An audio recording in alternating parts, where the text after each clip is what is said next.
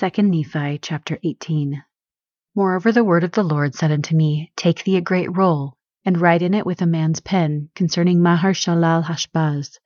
And I took unto me faithful witnesses to record, Uriah the priest, and Zechariah the son of Jeberechiah. And I went unto the prophetess, and she conceived and bare a son. Then said the Lord to me, Call his name Maher-shalal-hash-baz. For behold, the child shall not have knowledge to cry, My father and my mother, before the riches of Damascus and the spoil of Samaria shall be taken away before the king of Assyria. The Lord spake also unto me again, saying, Forasmuch as this people refuseth the waters of Shiloah that go softly, and rejoice in Rezin and Remaliah's son. Now therefore, behold, the Lord bringeth upon them the waters of the river, strong and many, even the king of Assyria and all his glory, and he shall come up over all his channels, and go over all his banks.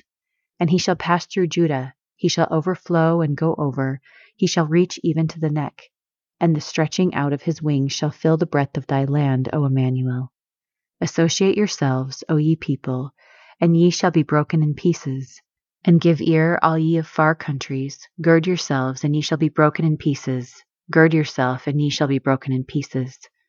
Take counsel together, and it shall come to naught.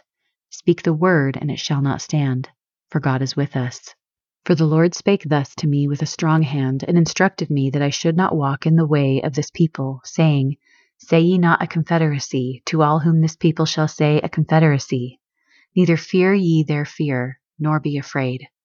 Sanctify the Lord of hosts himself, and let him be your fear, and let him be your dread.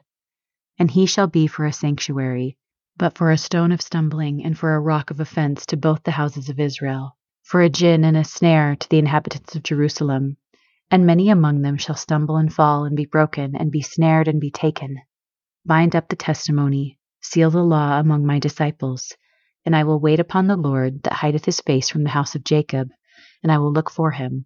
Behold, I and the children whom the Lord hath given me are for signs and for wonders in Israel from the Lord of hosts, which dwelleth in Mount Zion. And when they shall say unto you, Seek unto them that have familiar spirits, and unto wizards that peep and mutter, should not a people seek unto their God for the living to hear from the dead? To the law and to the testimony, and if they speak not according to this word, it is because there is no light in them. And they shall pass through it hardly bestead and hungry, and it shall come to pass that when they shall be hungry, they shall fret themselves, and curse their king and their God, and look upward. And they shall look unto the earth, and behold trouble, and darkness, dimness of anguish, and shall be driven to darkness.